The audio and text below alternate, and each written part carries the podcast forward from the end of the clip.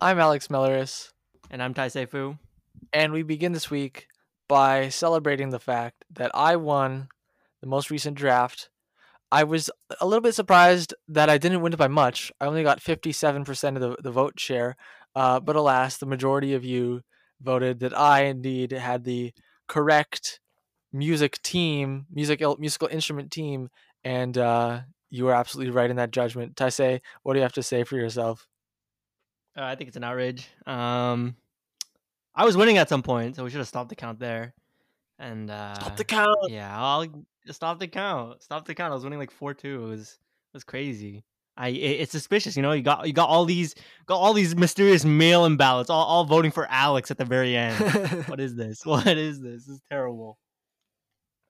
But yeah, Mhm. I, I graciously accept this this defeat, and because uh, my team Loki sucked, so it's okay. We'll get him next time. We'll get him next time. Uh, the recorder will have its revenge. Oh yes, of course. I I think we should find a way to somehow draft the recorder in a future draft as well. Maybe it can be like tube shaped things or whatever, and you'll draft the recorder. Uh, or or beige objects, and recorder will go first overall. Uh, anyway, as you may remember from last week's episode, we decided that week one, the team we'd be focusing on, watching their games, uh, was the Vancouver Canucks. So that is what we did for the most part, except last night. Uh, we weren't able to watch the Canucks Red Wings, but I just watched a bit of the highlights. Uh, and anyway, I, I noticed. Uh, here, I'll start. I'll start us off here. So the Canucks season opener was against the Oilers, and I noticed partway through the game, I acknowledged my biases in watching it. My main bias was I was paying close attention to the likes of Tyler Myers, Oliver Ekman Larsson, Tucker Poolman, kind of just waiting for them to suck.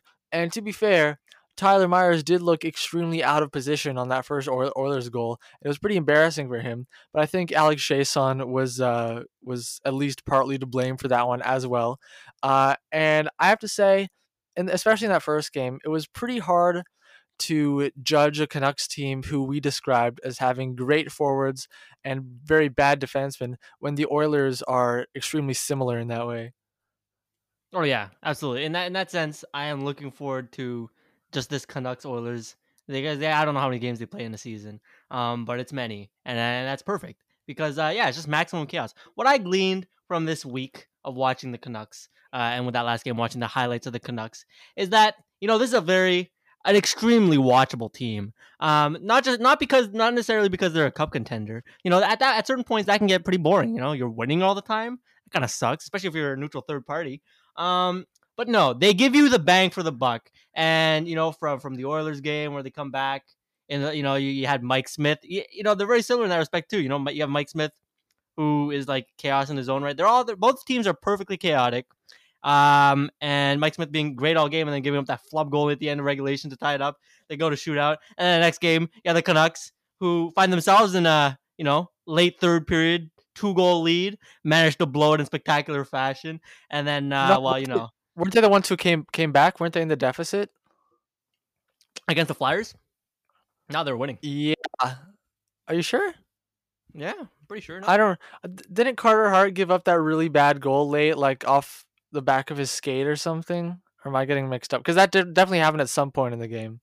Yes, yes, yes, yeah. That, that was a hilarious goal, but uh, I'm I'm still pretty sure that uh, they were up for the Canucks were up for two, uh, and then the Flyers came back in the last like three minutes to score two goals, uh, and then that was and then they went to overtime. Let me right, just right, right. Okay. Pull up the game to confirm. I'm pretty sure But, you're uh, right.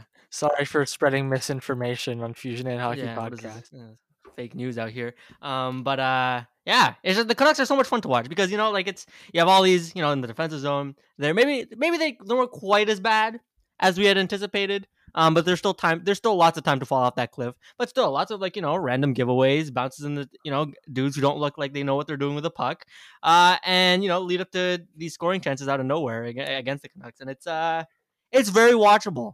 Um, I gotta say, I don't know about that third game. Three one loss to the Red Wings couldn't have been too fun to watch. Um, but the first two at least were uh were quality. And uh, another lesson that's not related to the Canucks that we learned is that Carter Hart, it, it doesn't seem to be his redemption season. I thought that was the the height of humor. Yeah. Uh, as for the Canucks, I didn't expect the team to be bad. I just kind of expected the defensemen to be bad. But you might remember I predicted that they would make the playoffs in our preseason predictions. Uh, and I kind of I do feel the same way you did. That it's it's very it's a chaotic team by nature, and that you know they could explode for a couple goals at any given moment, or totally collapse at any moment. Um, similar to the Oilers, and I guess also also the the Leafs to some extent.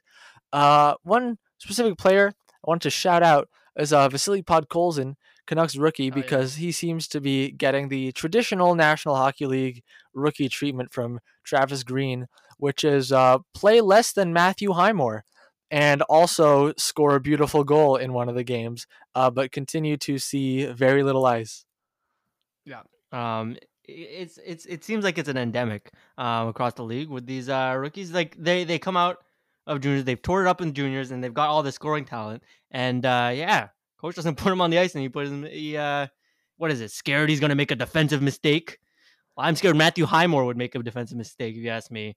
Um, I'm more so you know. Eh, just I don't know. Is it? It's just an NHL coaching thing, and it's uh, until someone exploits that inefficiency uh, we'll continue to uh, see that kind of shit happen all the time. Even with the Habs, um, we saw like Caufield's not getting enough ice time, and it's like, well, what are we doing here? Yeah, yeah, man, that one sure would frustrate. Actually, it still does frustrate me. Actually, just because I'm still a, I remain a, a Cole Caufield fan, uh, and yeah. Anyway, we'll get to that. I assume we'll mention the Habs later on, inevitably. Um, did you have any other like big thoughts about the Canucks? Because I also was pretty impressed by Thatcher Demko from what I saw of him.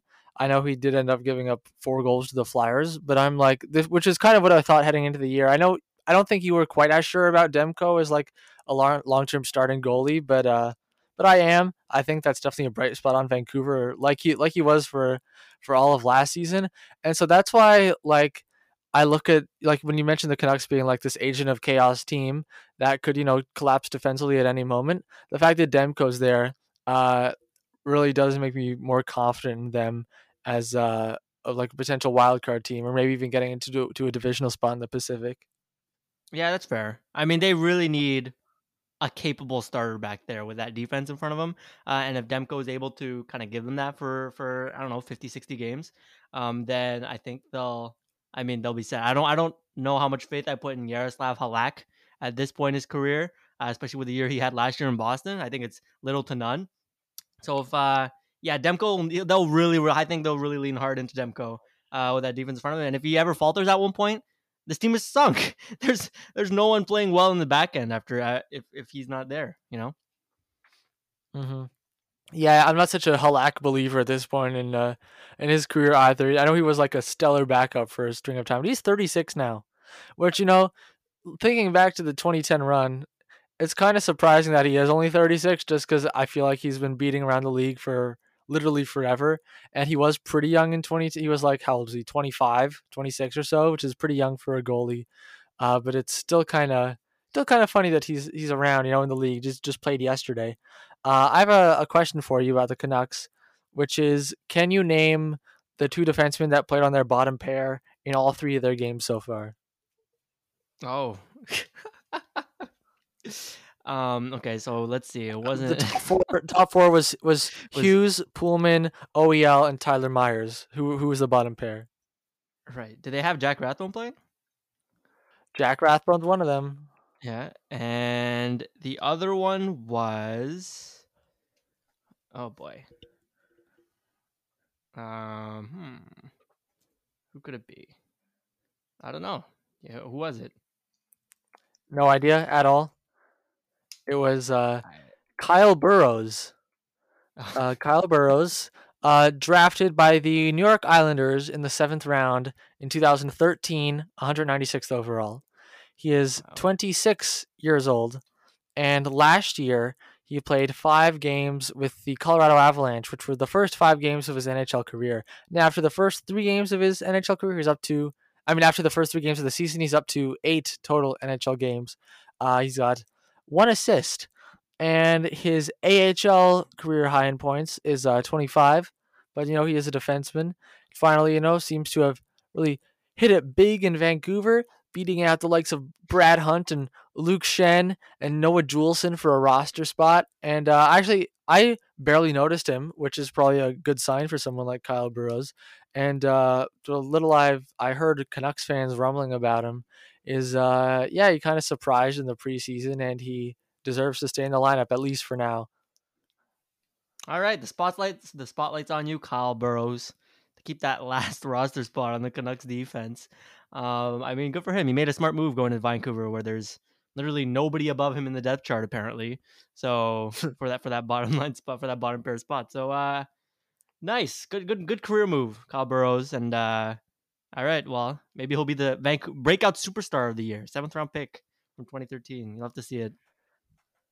Actually, thank you for saying breakout superstar because that reminded me uh, of a message that we received uh, on our Fusion and Hockey Podcast Instagram account, uh, asking us to give some love to Karel Vejmelka, who we clowned on a bit for beating out Josef Korenar for that Coyotes backup spot, but then proceeded to be uh, phenomenal in his NHL debut, uh, losing to the Sabres, which doesn't sound so good when you put it that way.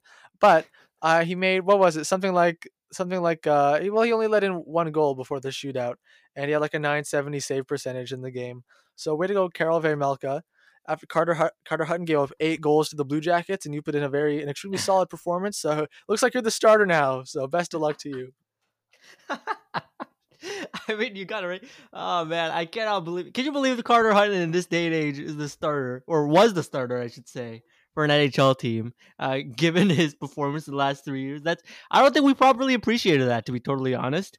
Um, some somebody a team went went for it. They went for it. They put him as their starter, um, with, with no viable backup plan either. But apparently, they, you know, Karel Vejmelka.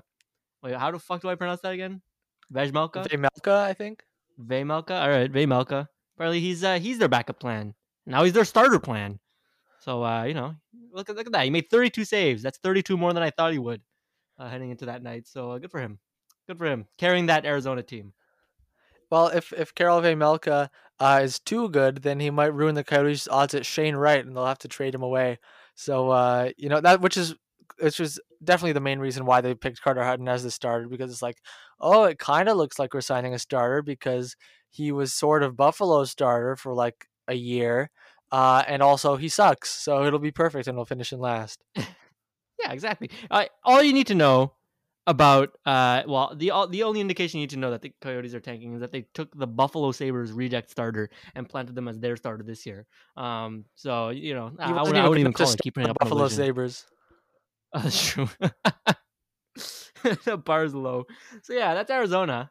Um still haven't won a game. How many games do you think it'll take before they uh, they finally win one? What's the uh what's your take there? Uh that's, that's a oh, do we want to do the Coyotes this week?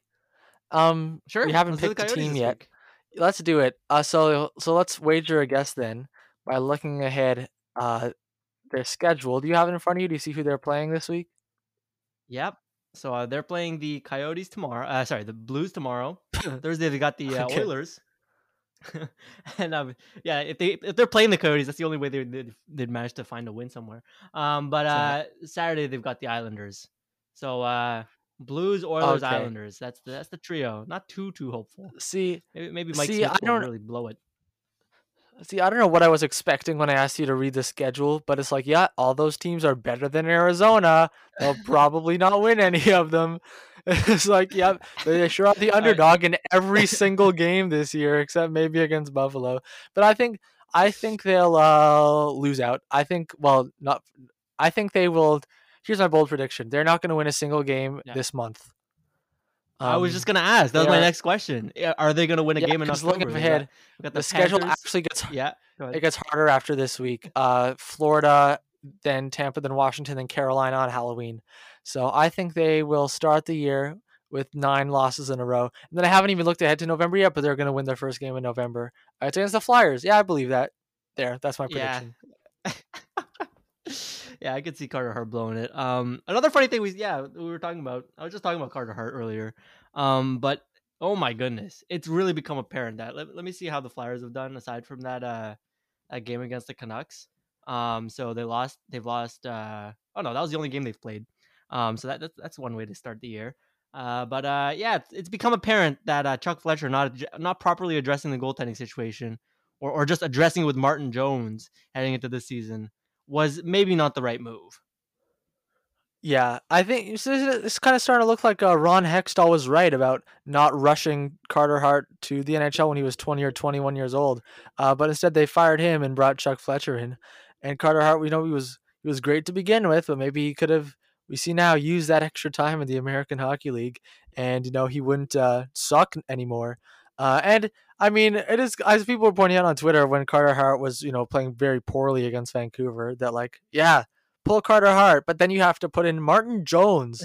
And I mean, with how bad Carter Hart was in that game, I don't think Martin Jones could have been that much worse. But someone else mentioned, which I thought was very funny, like the, the Flyers, they must be in on the bit that Flyers goalies always suck, right? Like, what other reason would there have been them to get Martin Jones if not to commit to the gag, the running gag? yeah, no, I just, yeah, it, it's like, what what does this team think it is? Honestly, um, are they're not, they haven't totally turned it down. It seems like they're not about to tear it down. Um, but you know, whenever you, you sign Martin Jones for any at any point on your roster, it's already a bad sign. When he's your bona fide backup and there's no one behind him, um, it's it becomes a real red flag, I would say. And uh, yeah, it's just the, the goalie situation. Well, now what? You know, the Flyers, what are you going to do? Try to ride it out with either of these guys? Um, there's no one really left on the market, and uh, yeah, now you just got to stick to your guns, which is and your guns are Carter Hart and uh, Martin Jones. That's quite the arsenal. Yeah, that's quite the the guns you got there. Uh, so now we can talk about the five big contracts signed this week. Uh, and I find it's usually is it usually this busy with new deals in the first week of the season? I guess it kind of is. Um, but all but one of these were extensions. Uh, going they were these players were already going into the last year of their deals. Um, signed, you know, almost a year in advance. And if we're going chronologically, it starts with Nick Suzuki, who signed a deal that brings him until the year 2030. He's one of a handful of players now that are signed that long, giving him $7.875 million per year, which is a touch over the Andrei Svechnikov AAV.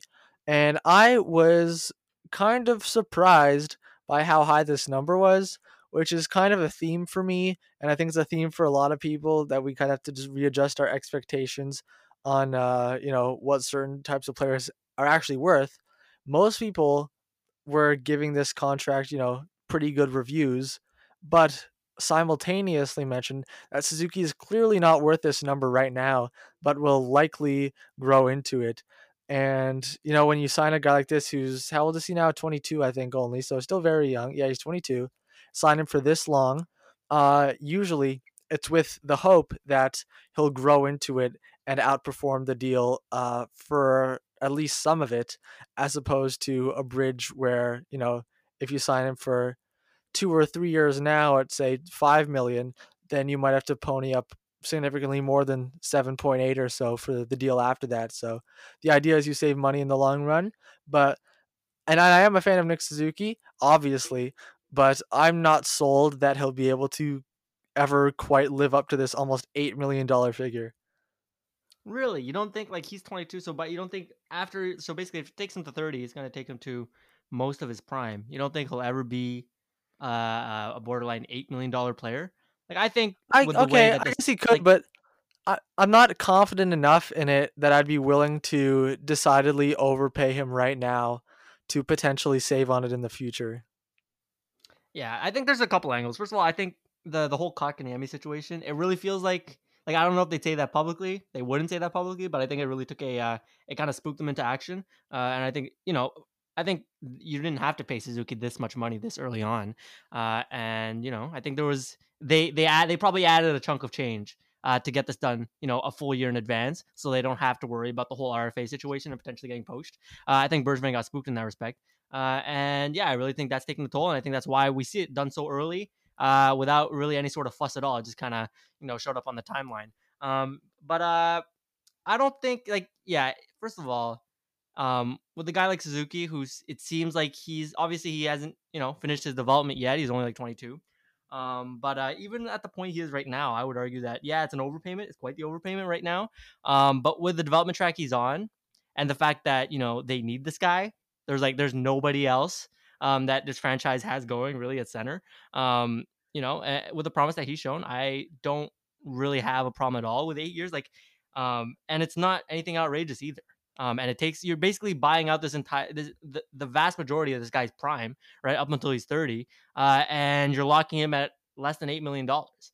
And I think for a, potentially a first line center, uh, hopefully he can like you know blossom and really like settle himself into that one C role, which I don't know if he's quite there yet. Um, but uh, once he does, then I think you know eight million dollars, and especially you know we keep talking about the you know the cap when's it going to grow. I think by the time this you know, you hit the back half of this deal, the cap will have started growing after, you know, the, the flat cap era that we're gonna have in the next few years. Um, I think I think this deal is gonna I think I, I think it's a worthy investment into the future because uh well it's not like the Habs are doing anything fun with their cap space anyways uh, for the next few years. so I say dump it into Suzuki and you know when he's in his prime, he'll be locked in and you can worry about other pieces then. Mm-hmm. Yeah, I'm. I'm by no means am I a, a, hater of this deal, and I do I could very easily see it working out perfectly fine and it's very easy to rationalize. Unlike Mattias fucking Ekholm's new contract with the Nashville Predators. You may recall at the most recent NHL trade deadline, um, Nashville was heavily. It looked. It looked at least like in February that they were going to trade Ekholm, and the Jets were kind of the front runner there. But then as they kind of worked their way back into the the playoff hunt and ended up making it in the last wildcard spot and losing in round one, uh, they held on to everyone and actually bought Erik Gudbranson at the deadline for a seventh round pick and Brandon Fortunato. And now, uh, you may remember in the offseason, I just thought of this uh, because we, when we were talking the Viktor Arvidsson trade, when Nashville traded Arvidsson to the LA Kings for draft picks. And we were like, all right, uh, this is a good step towards a rebuild for the Predators. That's clearly the right direction for them to go in. Arvidsson's a nice start. And then after this, uh, it's, you know, Ellis, Ekholm, Forsberg, etc. And then uh, they followed it up with the Ryan Ellis trade not long after that, and we were like, "Way to go, Nashville, selling off your big players, uh, you know, getting getting some, uh, some decent return for them." Uh, and now it seems like they have either had a change of heart or decided that Ekholm's just sticking around for the rebuild till he's 37 years old. And another key part of all this is that Filip Forsberg, like Ekholm was, this is the last year of his contract. So either you trade Forsberg, um, which I think is still the right thing to do because you're barely, a, you're probably not a playoff team and you're definitely not a Stanley Cup contender. So get those futures. But then the Ekholm deal makes even less sense because it's like, why are you committing four more years to this defenseman who's already 32 if you're rebuilding? And of course, you know, if you sign Forsberg instead of trading him, then it's just uh, the same type of stupidity. Yeah, holy fuck! Someone needs to take the, the keys away from uh, David Poile immediately, um, because he doesn't have he. I think he's he's probably forgotten the plan or doesn't have a plan or whatever it is. It's not working. Um, because yeah, what the hell are you doing? Like, think about think about the haul that they could get for Mattias Ekholm um, for with a prorated less than four million dollar contract um, at the trade deadline. You package that with you know if you, if you decide to trade Forsberg, that's another huge haul. And there you go. You've already kickstarted your future. You know you want to build around Tolvanen, that's fine, and you can just keep adding pieces from there.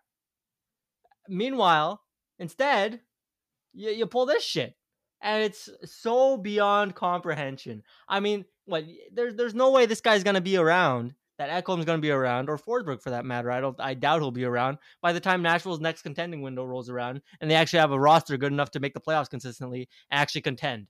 Um, because yeah, this roster's dog shit. We've talked, we've trashed this roster a lot now at this point. Uh, they're not good. There are not enough good players on this roster, and the number of good players on this roster is very low.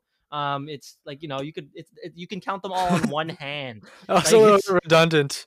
There are not enough good players on this roster, and the amount of good players on this roster is very low. Yeah, exactly. You got to emphasize the point that the players suck. Um, and uh, yeah, no, sign sign this guy until he's 36. He's already 31. What are you What are you doing? This is not even a guy like even for a contending team, I'd roast them for signing Ekholm to this contract because it makes no sense. Like he's a great defender, but you know, sign until he's 36, that's over six million dollars. Oh my goodness! And then to sign him to a shitty team like this, when you could have sold him off so easily at the at the trade deadline. Um, oh my god, yeah, no, he needs to get fired immediately. Poile needs to get he needs to get out of there. Um, you know, I think he's the only general manager that they've ever had. It's it's time for that breakup. It's it's over. It's over. He's completely washed. This is awful. I think eh, we during last season we were talking like this has to be Poile's last year, right? Right. But then they made the playoffs. This this one has to be Poile's last year, right? You you it must be. They you know they had the the whole the whole arc. You know they were like on the playoff bubble for like 15 years. They finally made a run, the Stanley Cup final, came up short. Then everything just withered away over the next couple seasons, and now there's nothing left. It, Poile's got to Yeah. be done, right? Yeah, the arc is done. It's like you know now you're now you're just it's it's a shitty epilogue, is what's going on right now. Everybody's old. The roster sucks, and uh they're going nowhere. There's no more This is the story. sequel that didn't need to happen. Yeah, exactly. There's this, and it's and it's it, it never got off the ground. It's never gonna get off the ground. The, the the next chapter was supposed to be when you resell every when you sell everybody and you rebuild. But uh, you know, they we're they're still writing the first book, and it's like, well, the, the, the first book's fucking over, uh, and ended like three years ago. So uh, you know, you know, you look at that contract. Oh my goodness, the cap friendly is an absolute. It's an absolute train wreck of uh, of you know, obviously Duchene and Johansen. We've known that for years now, but you know, just there's there's nothing good here, and it's just a bunch of overpaid veterans that won't be around for long, and and then you have Mattias Ekholm. It's like, what is this shitstorm? Yeah. Well, moving on to another team that probably won't contend. How about Brady Tkachuk's contract with the Ottawa Senators? Uh, seven years, eight point two or so. Uh, there's like the, the minor prorated because he signed like a day or so into the season. Um, but I think the average annual value is eight point two zero five seven one four. Uh, the value of the entire deal is fifty-seven point five million dollars, and I mean, they got it done. The I guess. Uh, I don't like this deal for Ottawa. I it's not as bad as the Ekholm contract, but I have a very hard time believing Brady Tkachuk's going to live up to this. Uh, he doesn't score much. A bunch of metrics love him, but as people were pointing out, Brady Tkachuk significantly more than any player in the league uh, deliberately shoots pucks into goalies' pads for rebounds and stuff, and that really pads his shot totals. Uh, and you know, sometimes I guess results in chances. Uh, but he's probably like a, a 20 goal scorer or so now. And I know, just like Suzuki, he is 22 and he does have room to grow. Uh, but it's interesting to note that basically in three consecutive seasons in the NHL, his production has barely grown at all and has been pretty much the same the entire time. And it seems like one, one of the things that was kind of praised about him when he was drafted is that he's already, you know, he plays a mature game that's NHL ready. And it seems like since he's been 18 years old, his game hasn't really changed much. And I just don't think, I know he is like the center's best forward, which is kind of why they were so desperate to get him locked in for a long time. Uh, they wanted to, to bridge him and he wanted the long term. Um, but uh, I still don't really see this deal as a deal that can exist on a team that has Stanley Cup aspirations. Right. Wait. Did you say who who wanted the bridge exactly? I thought was it Brady that wanted the bridge and the, the Brady Sens wanted the bridge, yeah. And the Sens Right, wanted yeah. long term. And I think one of the main reasons was Melnyk was like, I don't want to go through this again in three years. A contract negotiation. This is a nightmare. I have to commit real money to a player. What a fucking dumpster fire, uh, is what Eugene would say. But uh, yeah, on this contract, it's you know I don't know if I'm so down on it as you are. I think it's I think it's fine. I think it's about fair value for you know like potentially you know I guess I guess on your end you don't really see the development arc really like moving forward the next few years because of how he's played the last few and I get that. First of all, yeah, shout out to this guy. He seems like he's figured out his whole the, the, the advanced analytics thing and is using it to pad his stats and I respect that more than anything. Uh, he- this is next level. Uh, but uh but yeah, you know like 8 million dollars for a first line winger and he's, you know, I think he's established himself as like a solid first line winger. Like, you know, there there are worse contracts. He's only 22. I assume he's only going to get better from here. You know, his name, his game's not going to deteriorate all of a sudden, uh, unless you know some Ottawa voodoo kind of magic happens. So, you know, at this point, he's probably, you know, this is an overpayment by about what three, three and a half million dollars. Um, but that's it's not it's like at this like with Ottawa. First of all, they need to make the cap floor, so it's not like they're Yeah. they're running out of cap room or anything. Uh, and you know if and in, in that sense, if they're trying to, they've moved their contending window uh, of unparalleled success from you know this season. They put Yeah. it back a few years. Well, then at that point, you know, if you have a, a 25 year old Brady Tkachuk at $8 million, it's not such a big overpayment. And if you have to overpay these first few years when he's not quite there yet in terms of value, I don't, I don't have such a huge issue with that. Um, but uh, yeah, it's Ottawa and contract. It's always, it's always funny because you know, you you you can feel it. Eugene doesn't want to pay the fucking money every single time, and like you know, like what was it that Dorion quote um in that press conference after the signings? Like I've never felt so much power in my life when Eugene told him to go get it done. Um, and it's like LMAO. I guess that's the dynamic in Ottawa nowadays. Um, allowing me to negotiate a contract with my best forward. it's Christmas. It's Christmas out here. Um, so Uh, yeah, I really, uh, that quote really does leave me to believe if Pierre Dorion ever was the GM of almost any other team, I think he would kick ass at it and be one of the best in the league. I really do. yeah, I, I think he's doing a fine job considering he's had like both hands tied behind his back with this whole financial situation. so uh, Yeah. yeah, I think I think with me it's it's less an issue I take with the contract and more an issue of the makeup of the Sens roster and the fact that Brady Tkachuk is the best Sens forward because you know a lot of the things Pierre Dorion is saying is like you know he said the rebuild is done like this is our team and it's like this is this is the core that's gonna lead you to unparalleled success. You got you know Chabot, Tkachuk, Josh Norris, Drake Batherson, Tim Stützle, Shane Pinto, like good players. I don't see that as a Stanley Cup core, though. I know they're all very young and they're going to get better. I don't see that growing into a Stanley Cup core. And the fact that you're committing this much money to Brady Tkachuk and we're like, this is our guy, this is our best player. We're probably going to name him captain pretty soon. And these other guys, you know, Norris, Stützle, etc., when they need new deals, uh, we're going to pony up for them. And I just don't really see that manifesting into being a Stanley Cup uh, contending team. Yeah, that's a fair criticism. I think um, to call the rebuild over now, it feels premature. Like it doesn't feel like they have the pieces for a bona fide core.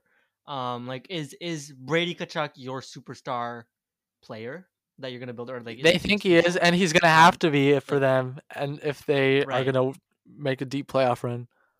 yeah. In that sense, I guess you know like calling it calling it over now, calling it you know putting an end to the rebuild, uh, doesn't make much sense because uh, you know as you said, the roster's kind of bad. Like it's it's not kind of bad, it's bad. Um, and they you know like notably at the goaltending position. where they have not figured anything out yet. Um, but uh, just yeah, it's just yeah, you're right. I mean, roster construction wise, you're you're right to criticize them. I think the contract with Brady Tkachuk itself is fine. I guess in terms of expectations for what he brings to the team, uh, the next few years is uh, I, I agree with you on that one. In that uh, yeah, they're probably putting too much on this, and I, I don't see this. Uh, I really don't see the path to success for the Sens, um, because I just think their core isn't good enough. There isn't enough talent, and I don't trust Melnyk with his money. Yep. Uh, next one, we got uh Ryan Pulock. Those who've uh, listened to the podcast a while will know I've got a bit of a soft spot for Ryan Pulock, and I'm always happy to see him succeed, even though he is on the New York Islanders. Uh, and he gets a big fat six point one five million dollar AAV for eight years. That brings him till he's uh 35 or is it 36 years old. So he is going to be uh quite well off at the end of this in, in 2030 and good for him he really you know he's blossomed along with adam pelech the last couple years an elite top pairing for the islanders that's led them to back-to-back conference finals so uh way to go ryan Pulock. Yeah, I think still I I, I laugh every single time I see that that combo Pelech Pulock. It's just so funny how similar their last names are. Um, Yeah. But with uh with with Pulock, yeah, I think that's a solid deal for him. I think he probably could have gotten more if he had like waited a year and tried to test out the UFA market. Um, but you know he's found he's really found his spot in that Trotz system. Uh, and working with Pelech, they've really created like w- one of the best uh, defensive defensive pairings, especially defensively. Uh, and uh, yeah, they're really good at shutting it down. And you know, if, if you like where you're at, I think you know six million dollars for eight years is still quite the security at a at a you know six million dollars price. So uh, yeah, I can't blame him for maybe taking a bit less than he could have gotten next year, next off season. And uh, yeah, pretty pretty pretty good move on both both sides. And uh, Smart dealing by Lou. I, I can't criticize him on this one. Want to hear my hot take that I just thought of? All right, let's hear it. Adam Pelech and Ryan Pulock will both be on the Canadian Olympic team. Oh, spicy. All right. Yep. I don't know. If Uh, that's and I think that, yeah, I think, uh, well, I, maybe it's not such a hot take, uh, but I think that, you know, because the Canada Theory shouldn't have any trouble scoring goals at all, um, that they're going to really like Adam Pelech because he's basically the best defensive defenseman in the NHL. And the fact that Ryan Pulock plays next to him, they'll be like, oh, yeah, you know, got to have that familiarity, got to have that chemistry.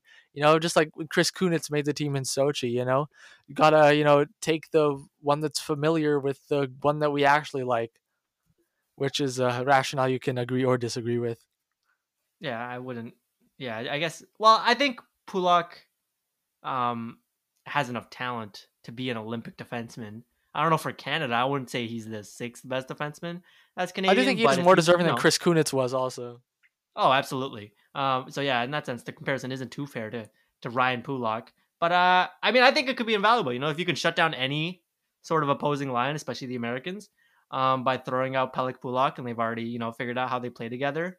I think it's a move you could make. Then again, you know, just putting two players because they know each other and they've played each other, but with a completely foreign system, depending on who their who their coach is going to be, uh, maybe isn't the uh, smartest moves. Do, do we know if they've announced the Canadian coach yet? Oh, that's a good question. I feel like they have, but I don't remember. Uh, is Jon Cooper Canadian? I don't know.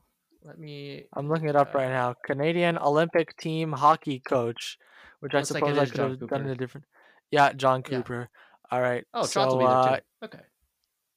okay. I didn't That should be fun. You know, what if they took Yeah. Phillip Danault also? What if they just put out a penalty kill of like Pelech Pulock, Phillip Danault, and Zach Aston Reese or something like that? you think they burn a spot on Zach Aston Reese? Is he even Canadian? Know? defensive, the Um, defensive stalwart Zach Aston Reese. Yeah. uh, advanced analytics superstar Zach Aston Reese. Um, yeah, I, I think Mm-hmm. I think putting Pulock on the team, if- especially if we have Trotz in the coaching staff, I don't think like I wouldn't be surprised at all. Be like you know, it, it would be it would be puzzling if they played separately. They both made the team, but they didn't play on the same pairing. But I obviously I don't see them that happening. Um, uh, but uh, yeah, I don't. That's that's not a terrible take, and I could very well see it happening. And uh, Yeah, assuming see, though like, Pulock- Canada wants to go with like the the right left balance, Pulock's gonna have to beat out one of like Makar, Pietrangelo, Dougie Hamilton, Aaron Ekblad, uh, which Ah, I guess they could take five righties, but uh, it's a tight squeeze. It's a tight squeeze. competition stiff. Yeah, Uh-huh. competition stiff. Yeah, I'm looking. I didn't realize. Yeah, so Pulock made five million dollars on his last contract. If you think about it, he's only getting like Remember- one point two million dollars. So Remember that contract was actually roasted. We roasted it because the Islanders were in a really tight cap squeeze, and they gave Pulock this. I think it was a one-year deal, or maybe no, it was a two-year deal that didn't buy any UFA years and walked him right to UFA.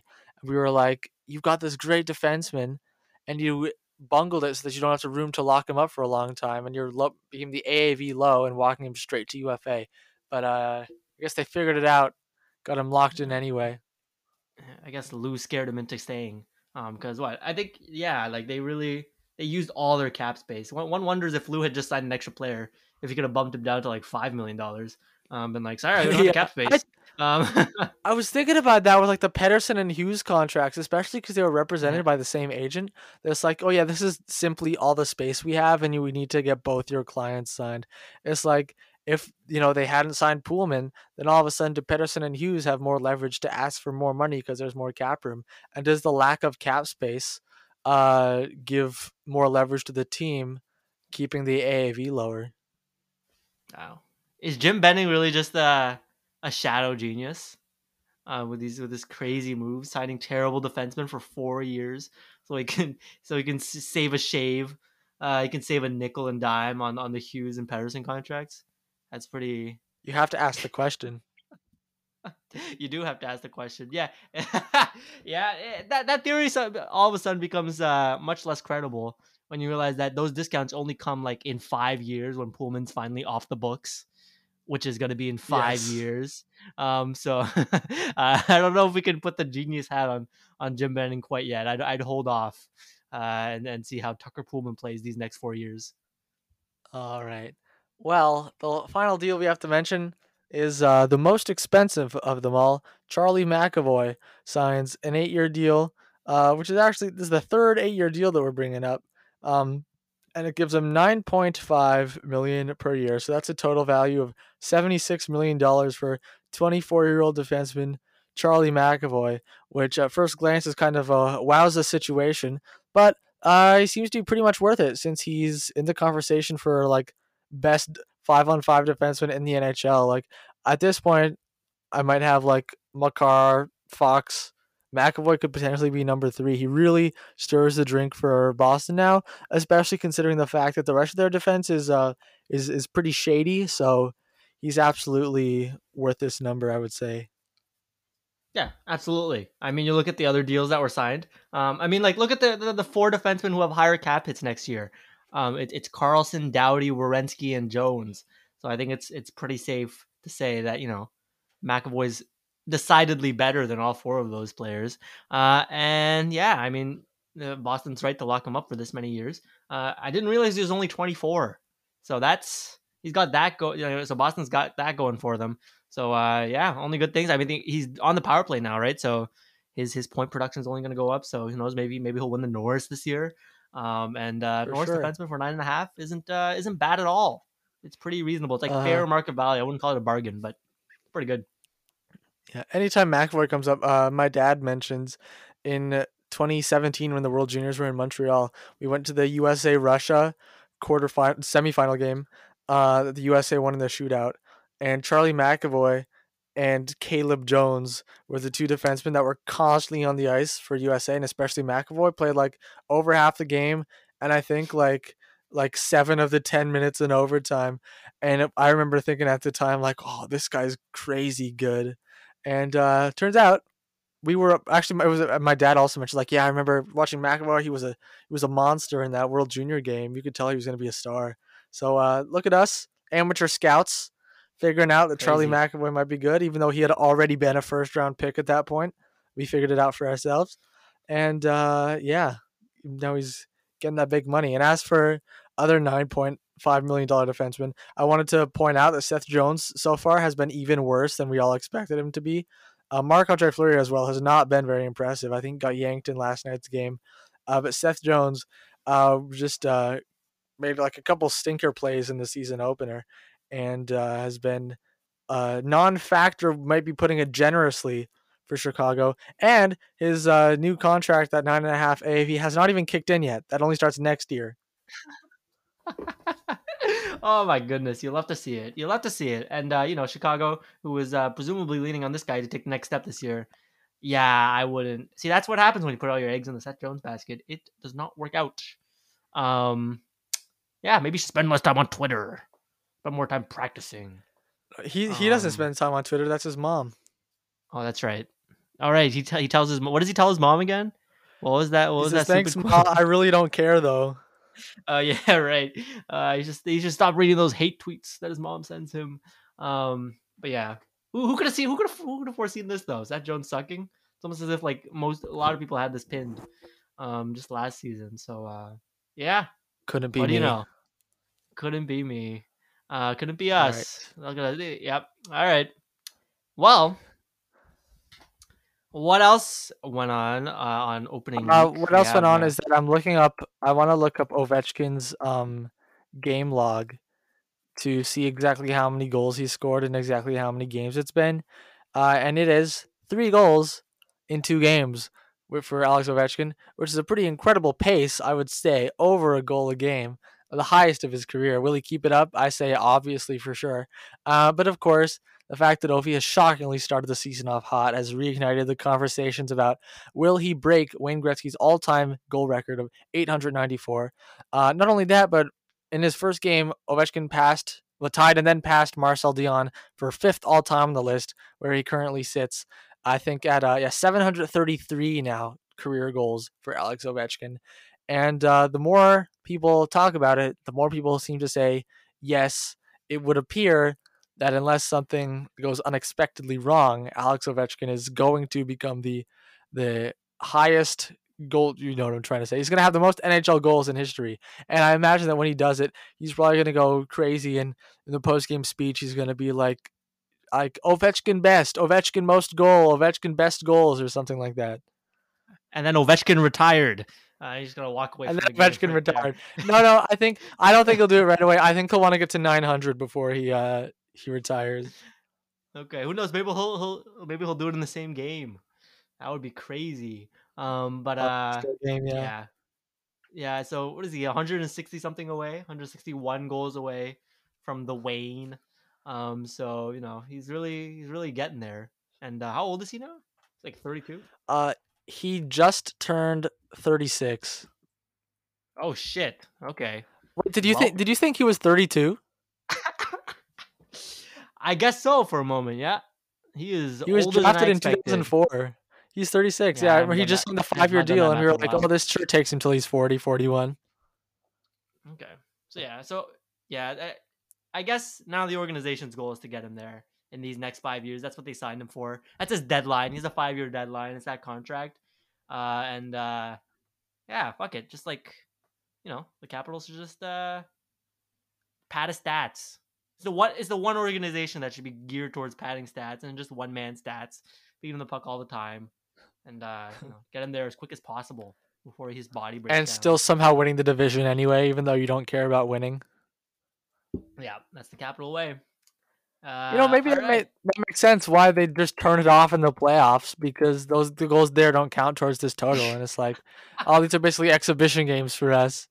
Playoffs, Yeah, what's that? Oh, a record that I'm not close to beating. guys. Who cares?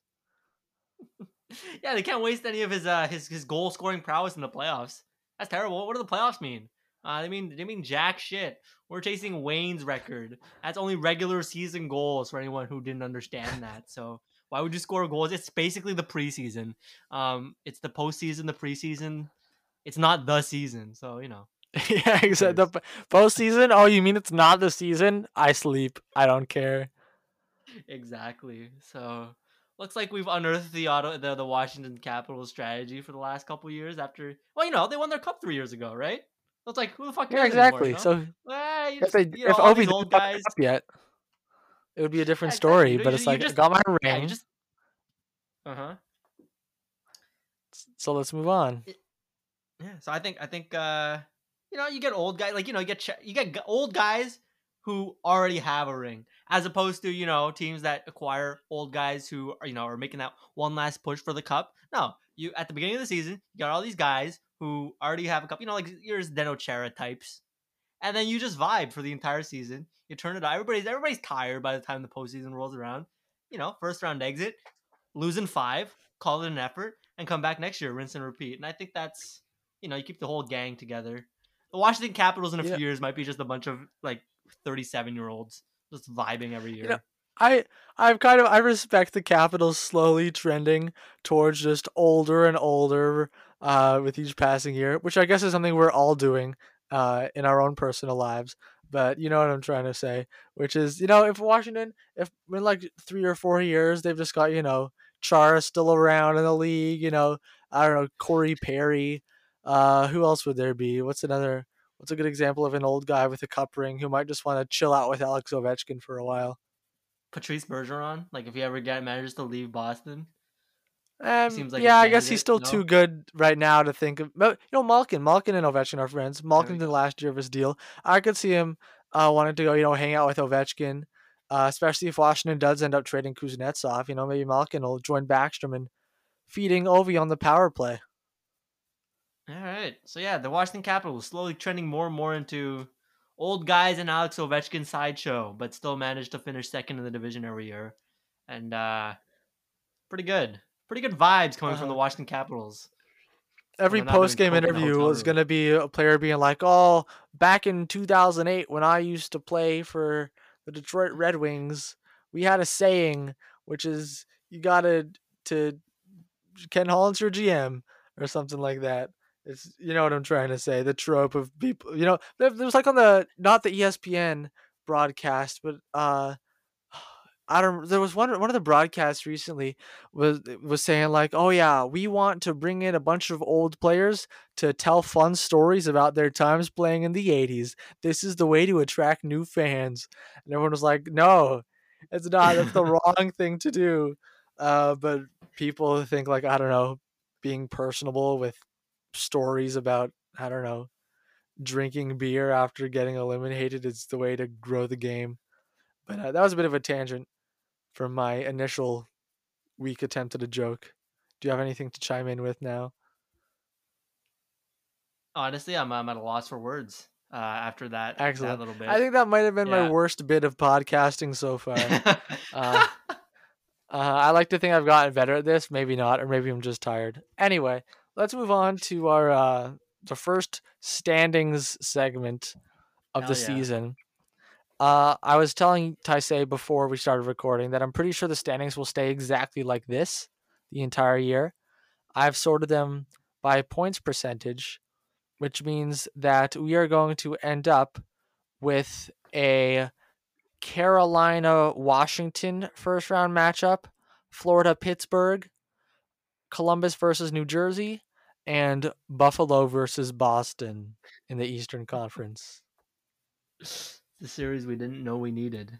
Um, Buffalo Boston. We'd love to see it. Um, so yeah, that's I guess that's the story we can start off with. Is that Buffalo looks like an absolute juggernaut, uh, beating great teams such as the Arizona Coyotes and the Montreal Canadiens. And uh, yeah, this is this is this is definitely the highest we'll see them in the standings all year. Um, but yeah, shout, shout out to them. Shout out to Craig Anderson who managed to play well, which is uh, a surprise. And uh, yeah, looks like their rebuild's going pretty poorly uh, in the in the first stages of the season. Who's Arizona's?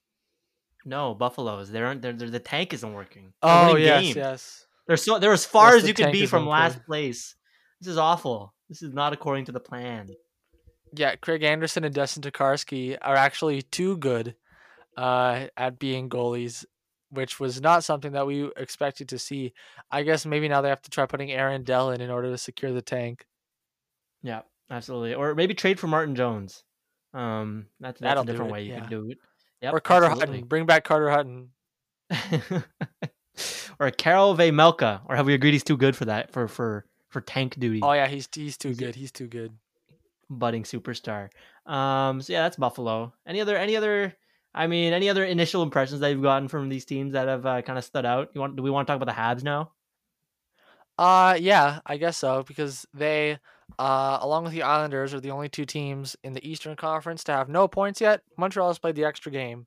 3 games, 0 wins, 3 goals, two of which were scored by Jonathan Drouin and one of which was scored by Chris Wideman, bottom pairing defenseman. Uh this team looks absolutely terrible. Uh destined for no success whatsoever. Obviously, the absence of uh, Carey Price doesn't help. Joel Edmondson, Shea Weber, Paul Byron, Mike Hoffman. But I guess uh, it goes to show how bad this roster is that I cited the absence of Joel Edmondson as being a bad thing. Uh, that uh, that maybe they're they're really not that good at all, which I guess we did kind of see coming. Uh, but besides that pretty strong first period against the Leafs in that first game, I did not see them uh, being this bad and struggling this hard to generate any offense.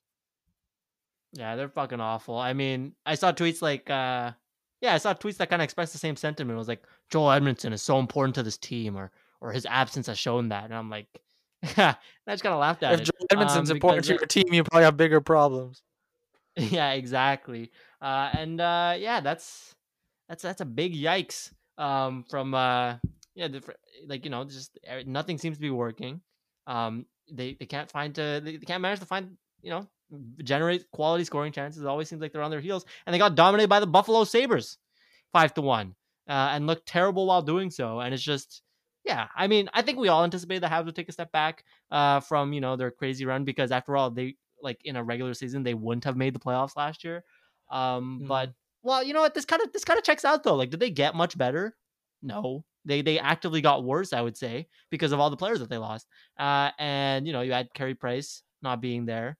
Uh, you know, barring how how you know how good you think he is in the regular season, but it's still you know you still lost your starting goalie. So I don't think it is such a repri- it is, I don't think it's a huge surprise that they're this bad. I guess it's just a bit jarring. Yeah, yeah, I guess so. I uh I could definitely see this being a year they really bottom out hard, kind of like they did in 2018. Uh, because you know, I guess Suzuki and Caufield could maybe get it going a little more. Toffoli, Gallagher, I haven't seen much from them, but I could see things just kind of staying dry all year. Like there's not much to to be excited about with this team. Uh, moving on to the Western Conference, where our playoff matchups are Minnesota versus Seattle, St. Louis versus Colorado, Edmonton versus Anaheim, and San Jose versus LA. So we have all three California teams making the playoffs. Yeah, and it's definitely going to stay this way the entire season. Um, yeah, I, I mean, out of initial impressions, uh, I don't know if I've had much other than you know Seattle won a game, that's cool. Vegas has a bunch of injuries uh, to Stone and Pacioretty, notably. Don't know how long those are going to take. That kind of sucks for them, but they should still be able to plow the Pacific. And uh, yeah, only every every team's only won two games. So it's uh, I'm not sure what else to add.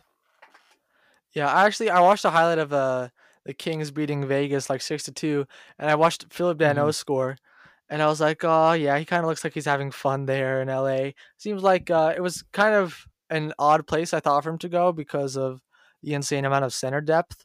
But watching him, like, oh, good for him, you know, on a an up and up team. Good for you, Phillip Danault. And actually, my dad pointed this out to me. He was watching the LA Dodgers game the other day that Phillip Danault was there. I don't know if he was with another Kings teammate, but I was like, oh, look, Phillip Danault is at the Dodgers game wearing Dodgers gear. Good for him. Enjoying the California sun. Yeah, he went there because there's a baseball team there. That's definitely why the reason he left. Um, he was he was tired of not seeing an MLB an MLB team in his home city. Um, but yeah, that's uh good for him. Good vibes from from Phillip Danault. Uh, take your pick right now. Do you think any of these three teams stay in the playoff hunt right now, given what you've seen? The California teams? Yep. Uh, I think LA will make the playoffs. I'm standing by my initial prediction. Mm-hmm. Yeah, I think I think I called that too. Uh, in our, I think I put them like second, third, uh, in the Pacific, and uh, yeah, they don't look half bad. You know, you beat the tires off of Vegas like that. Pretty good start. hmm Yeah, one win and one loss. That is exactly half bad. So I would say they do look half bad. Um, but anyway, Atrocious. uh, let's let's move on to this week's trivia. Um, before I guess I can preface this one, which is maybe the Oh, boy. dumbest trivia idea I've ever had, by saying I'm going to have to use the Zencastr chat for it in order to spell some things. Basically, Wow. here's how it's going to work. I'm going to read you two strange words, and they are an Okay. anagram of a prominent NHL player's name. Um, the first word is an anagram of the first name, and the last, the second word is an anagram of the oh last Oh, name. And you're going to have, I guess, a minute or so to figure out which player it is. And this might be extremely this easy one- for you. It might be quite difficult. I don't really have a gauge. How does this sound? All right, we got some Wheel of Fortune shit going on Fusion the Hockey Podcast. Fusion and Hockey Podcast. All right, sounds good to me. How many you got? How many how many fun anagrams you have today for us? I got I got ten fun anagrams, uh, Ooh. and Wow. I came up with them impressed. on the bus yesterday evening. I guess we'll set the All right. threshold at seven as we tend to do. You might destroy it. You might Okay. only get like two of these. Who's to say? Let's find All right, out. is there a time Are you ready to begin? Is there a time limit? Uh, yeah. I guess we'll. I guess we'll do a minute. Uh, I'm typing out the first one as we speak, and I will also pronounce it and uh, spell it for everyone. The first one is Kiem Andrazabi. Andrazabi, A N D J E Z A B I. Pre- Pretty straightforward to me. I don't know how many players have Z and J both in their name. Um, got got to be, and also the Kiam is pretty easy to rearrange as Mika. So we're gonna go Mika Zibanejad. Um, I didn't realize. Congratulations, I you got the first actually- one. Starting off, starting off easy. Yeah, that these were not actual words and they were just s- fucking sounds and Oh, what you thought I was gonna go through and find actual words that match up with these players? Give me a break. yeah, that's why I was like, Alright. yeah. When I when I said how many, and you were like ten, I was like, oh, that's I'm impressed because I thought I thought you would manage to find ten. Anyways, I don't know why I thought that, Oh, that, God, but no. uh, I have no idea makes how long it that would take me. this makes it twenty times funnier. All right, let's go round two. All right. Next up, we have Alcy Trespentos. A L S I E T R E S. P E N T O S. Oh, this is fucking weird. Um, man, I'm just focusing on the first name because uh, Celia. No. Um, hmm. Elias Pettersson. Oh, there we go. Yay! Way to go. You got it. Very nice. Very well done. You were And two for I'll two, killing the anagram quiz. All right. I now type up the next one. I guess I can pronounce it before I finish typing it. It's Hanjanta Ordinu. Hanjanta. Ordinu. or Hanjanta or Dinu. Okay, Jonathan Drouin. Oh, you're go. killing this. It's just much go. easier for you than I thought it would be. I assume at least one or two of these Ah, you're gonna have some trouble. Uh, but we are not there yet.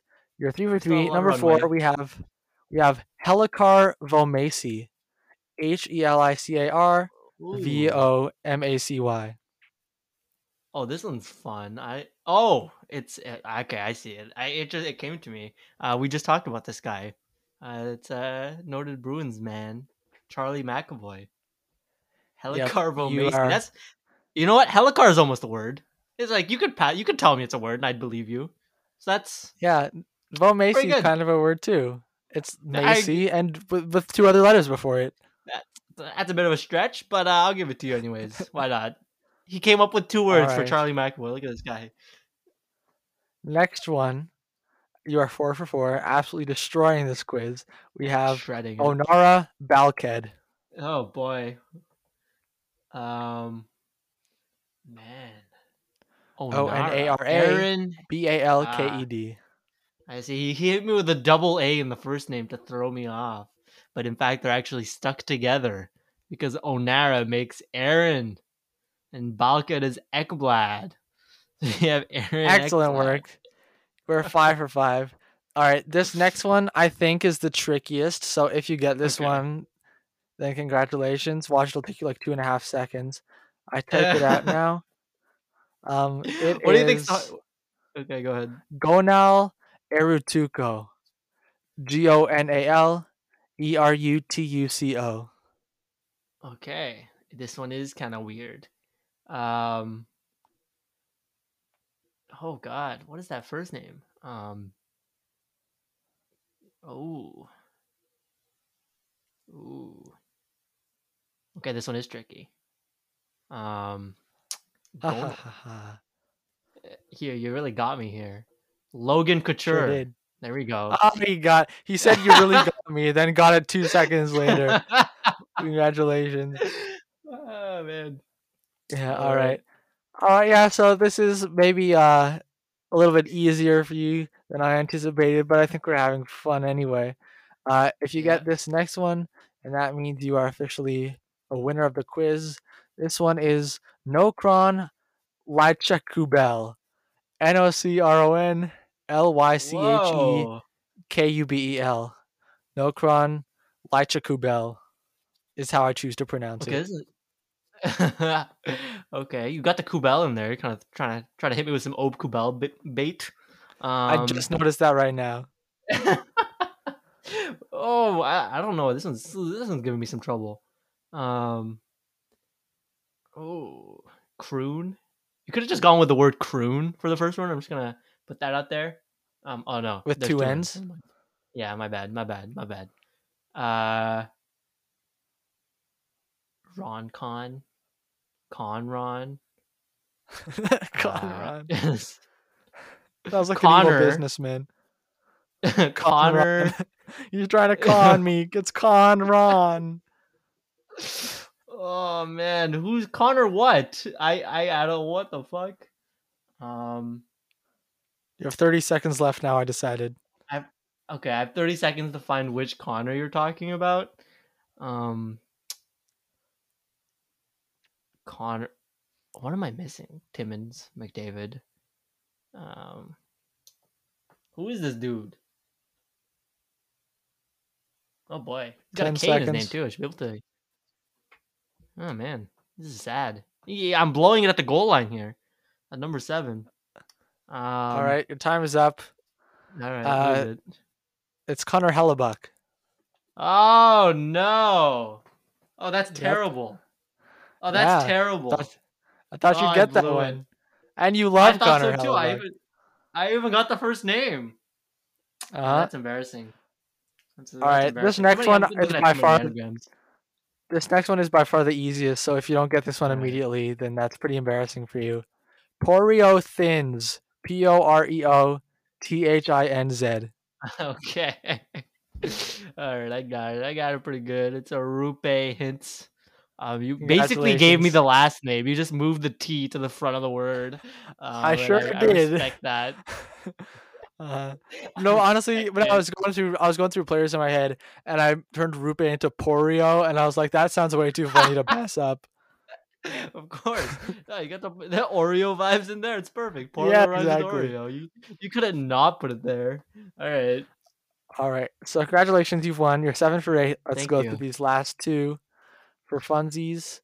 Uh, we Yeah. have Landy Cronal, L A N D Y K R I N A L. Dylan Larkin. There. Excellently done. And then Thank you, Landy. for our last one, we have uh, another one that I assume, based on your excellent performance thus far, will be somewhat straightforward. Shampoo Holdmiln. Shampoo spelled S H A M P U H O L D M I L N. Oh, I think I don't think I'm gonna get it just based on how funny it is that you managed to get the word shampoo in there. um, oh wait, no, I got it. you just took campus and you stuck the S at the end. Okay. Hampus Lindholm. Yay! Congratulations. Would would there have been a, a Oh, slighter man. chance that you got it if I did Shumpa instead of shampoo? I, think so, honestly. But I think I think the laugh value of shampoo is just is up there. It was worth the it was worth the the easy the easy points. Thank you. Excellent. I'm glad. All right. So congratulations. You have passed the anagram trivia with flying colors. Uh, this was a good one. It was. I think we both enjoyed ourselves.